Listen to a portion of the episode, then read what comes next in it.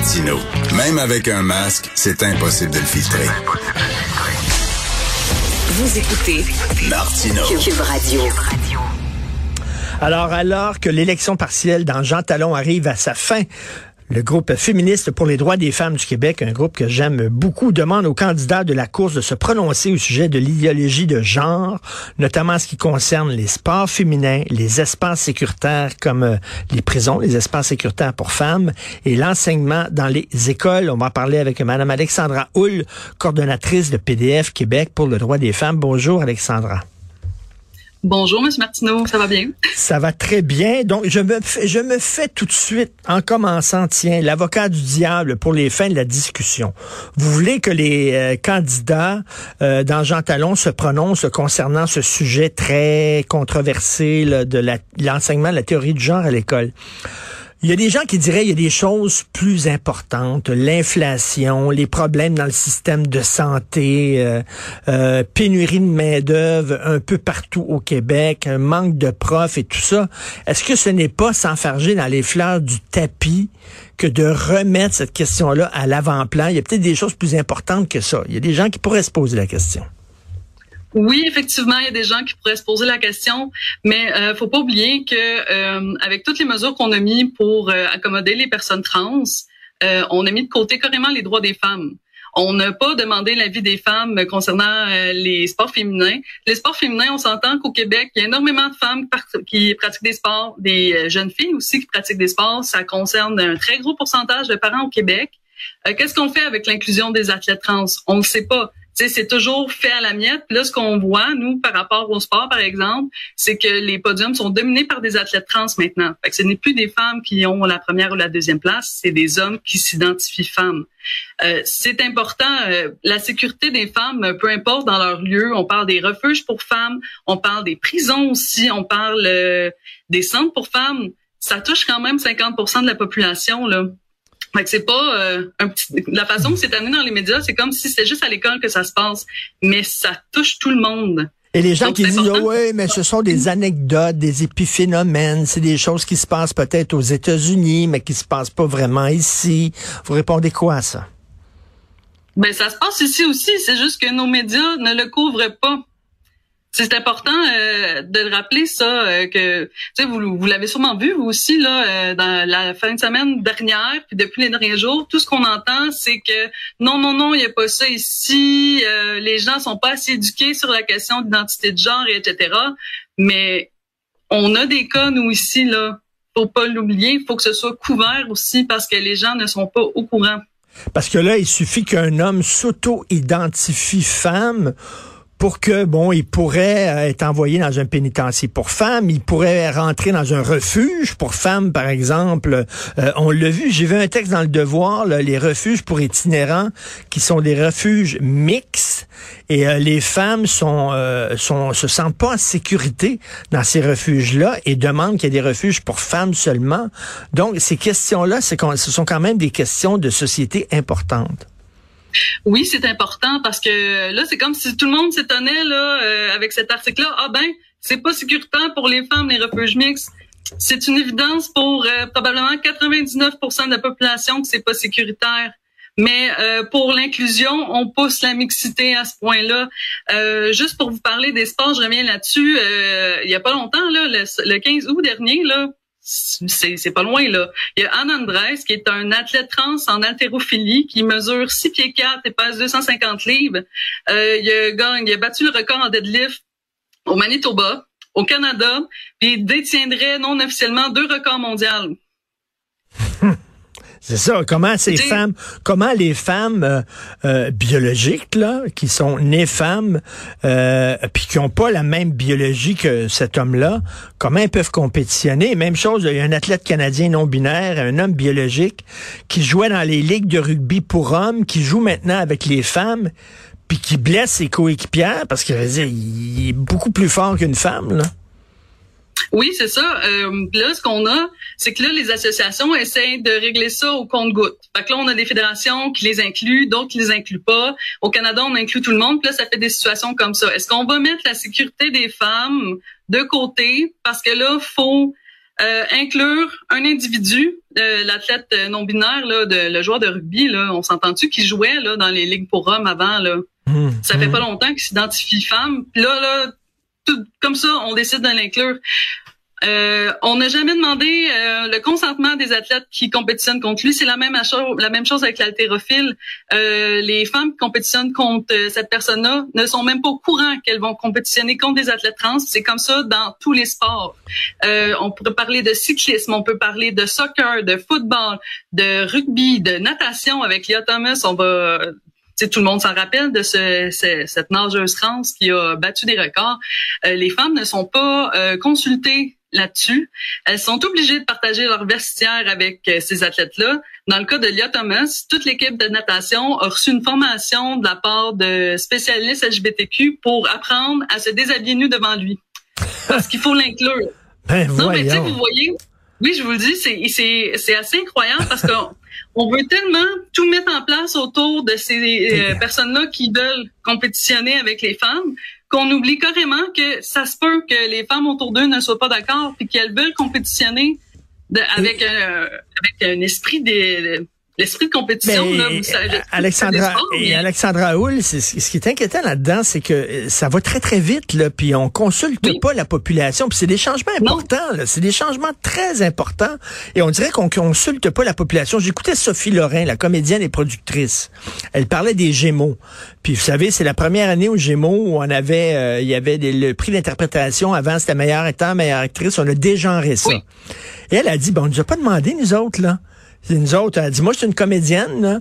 Ben, j'aimais ça. Moi, le, le prix d'interprétation féminine, le prix d'interprétation masculine, parce que c'est pas la même chose. Puis là, on a décidé par en haut, de, on va tout dégenrer ça, puis on, jamais on a été consulté. Et c'est l'impression que les gens ont. Oui, ben en fait, c'est ce qui s'est passé, c'est qu'on a tellement voulu accommoder chaque individu qui demandait à être transféré dans une catégorie pour femmes ou même dans une prison pour femmes qu'on oublie qu'il y a des gens qui gravitent autour de ça. Dans une équipe de rugby, il n'y a pas juste un joueur, il y a une équipe.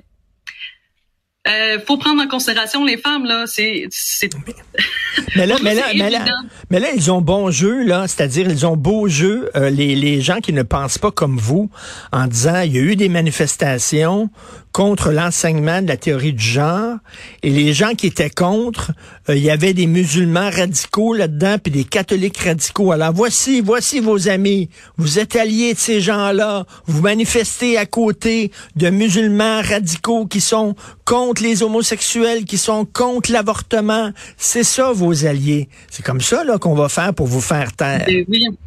Ben oui, c'est sûr. Euh, nous, premièrement, on n'était pas là à la, manifestation mercredi pour des raisons, des raisons qui sont assez évidentes pour nous. Euh, les personnes qui justement ont manifesté, puis je dis pas que c'est tout le monde. euh, Il y a des groupes là-dedans qui sont anti-avortement aussi, qui sont euh, contre la loi 21 au Québec, euh, qui manifestent contre la laïcité de l'État. Nous, euh, c'est contre nos valeurs à PDF Québec. Là. Nous, euh, l'avortement, il faut que ce soit accessible pour toutes. Euh, la même chose pour la laïcité de l'État. Pour nous, c'est important. Euh, Mais mais mais mais tous les tous les clans ont des euh, ont des radicaux. C'est- comme si mettons on Oui. disait à la gauche quand vous manifestez, il y a des black blocs qui cassent tout. Alors vous êtes comme Oui. eux autres. Vous êtes comme eux autres. Ben non, nous autres on manifeste pour une gauche qui est euh, modérée, sensée. On n'a rien à voir avec les black blocs. C'est pas nous autres. Ben même chose avec vous. Ben, c'est la même chose. Nous, ici, on est là pour défendre les droits des femmes.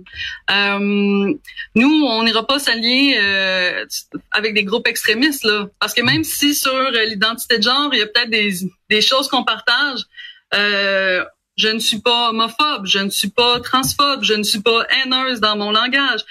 Euh, je crois que c'est important que les personnes trans aient leurs espaces, qu'on puisse les accommoder, puis qu'on puisse les inclure. Mais euh, faut pas que ça se passe au dépens des femmes. Faut qu'il y ait une conversation entre les deux. Nous, c'est ce qu'on demande à PDF Québec, c'est qu'on puisse ouvrir la discussion, puis on- qu'on commence en faire en parler. Là, ce qu'on a vu dans les derniers jours, euh, dans les médias qui rapportaient des euh, les les, sp- les pseudo spécialistes sur la question là parce que euh, en tout cas nous ce qu'on trouve c'est qu'il y a des choses qui se disent puis ce qu'on voit quand on fait des recherches c'est pas la même chose Euh, ce qu'on nous dit c'est qu'on manque d'éducation sur le sujet que si euh, on se pose des questions là-dessus euh, Hum, euh, on hum. est forcément d'extrême droite ça clôt le débat Ben oui. on diabolise les gens. Puis nous, ce qu'on veut à PDF Québec, c'est de parler là. Faut que tout le monde soit invité, autant les euh, groupes trans que les groupes pour femmes, que les groupes pour les enfants, que euh, les associations sportives. Il y a des, associations, des associations sportives qui l'ont fait, qui ont ouvert la discussion. L'association de rugby euh, mondiale, ils l'ont fait eux le, le, débat. Ils ont, ils ont invité tout le monde, incluant des philosophes, des éthiciens, des scientifiques, des médecins, des psychologues. Ils ont invité tout le monde, pas juste des groupes militants. Là, et c'est ça. Alexandra Hull, le, PQ voulait avoir une commission parlementaire sur cette question. Euh, la CAQ a fermé la porte en disant non, il va y avoir un comité de sages. Là, on a appris que c'est la ministre de la Famille, Suzanne Roy, qui va présider le fameux comité de sages. Reste encore, euh, ça va être qui ces sages-là? Ça va être des sages qui sont déjà biaisés? Ça va être des gens qui ont déjà leur idée toute faite? il semble qu'une commission parlementaire, ça aurait été mieux. Qu'est-ce que vous en pensez? Ben, je pense que oui, parce que euh, ce, ce débat-là, comme je vous le disais, ça touche pas juste les écoles, ça touche le, hmm. ministère, le ministère des Sports et euh, du plein air, ça touche la santé, ça touche, les, oui, les écoles, ça touche les familles, ça touche énormément de personnes. Euh, avec un conseil de, de, de sages, qui est-ce qui va siéger dessus? Est-ce que ça ben va être juste des, des groupes de militants LGBTQ+, parce que c'est les plus victimes là-dedans? Est-ce qu'on va inviter les groupes de femmes? Est-ce que c'est c'est pas euh, c'est pas suffisant. Puis même dans les commissions parlementaires qu'il y a eu dans le passé sur le sujet euh, les groupes qui étaient invités c'était presque juste des groupes LGBTQ+ donc la, la, vraie mmh. discussion on l'a jamais eu finalement là. Même si on nous dit que ah le ministère de l'éducation a adopté ça en 2016 en 2017 ou en 2018 on l'a pas eu cette vraie discussion là parce que c'était le même groupe militant qui était là et Alexandra Hull, les, gens veulent avoir cette discussion-là. Les sondages le démontrent. Les, les gens ont des inquiétudes tout à fait légitimes. Euh, je, je, je, dis aux gens de lire aujourd'hui dans le Devoir Jean-François Lisée qui revient sur cette question-là et qui dit, écoutez, les Québécois sont extrêmement tolérants. Ils sont très ouverts. C'est pas ça, ils sont pas transphobes, mais ils ont des, des inquiétudes et des questionnements légitimes. Il faut les entendre. Oui, euh, c'est très important. Nous, à PDF Québec, euh, on, depuis quelques mois, on a de plus en plus de parents qui nous contactent, de parents d'enfants trans. Euh, parce que c'est pas parce qu'ils sont haineux ou radicaux ou etc. Loin de là. Ils ont fait leur devoir, ils, ont, se sont éduqués sur la question. Puis là, plus ils creusent, là, ils regardent ce qui s'est passé dans les autres pays. Je parle en Angleterre, en Suède, en Finlande, pour les traitements qu'on fait sur les mineurs. Là, on voit que ces gouvernements-là sont revenus en arrière parce qu'il n'y avait pas assez d'études qui prouvaient euh, que c'était sûr et sécuritaire pour les enfants d'avoir ce traitement-là. Et, les parents se demandent, est-ce que c'est vraiment le choix de mon fils où il n'y a pas une pression sociale ou est-ce qu'il fait ça parce que soudainement il est populaire, parce qu'il veut devenir trans et tout ça? Ce sont des questions légitimes à se poser. Oui, c'est légitime. Ben, tout à fait. C'est pas parce qu'on est fermé et transphobe. Donc, vous allez demander aux candidats, vous demandez aux candidats de se prononcer là-dessus. Euh, est-ce que vous avez eu des réponses ou... Euh... Non, on n'a pas de réponse. Eh on espère en avoir. Euh, c'est sûr que c'est un sujet qui est important. Puis comme vous dites, euh, tout le monde veut qu'on en discute ensemble. Oui. En discuter ensemble, ça veut pas dire qu'on veut euh, enlever des droits aux personnes trans. Pas du tout. On veut en mm. discuter pour justement arriver à des compromis puis voir comment qu'on peut vivre ensemble. Parce que ça touche tout le monde. Mais Madame Alexandra Hull, lorsqu'on connaîtra qui va siéger sur le comité des sages qui va être présidé par la ministre de la Famille, on s'en reparlera parce que j'ai bien hâte de voir qui va siéger sur ce comité-là, qui va les choisir ces gens-là aussi, mm-hmm. et j'ai hâte de voir si euh, les, le Québécois ordinaire vont se reconnaître, si les femmes vont se reconnaître là-dedans, si on va avoir une voix. Bref, merci beaucoup Alexandra Hull, coordonnatrice de PDF Québec pour les droits des femmes. Bon travail, merci.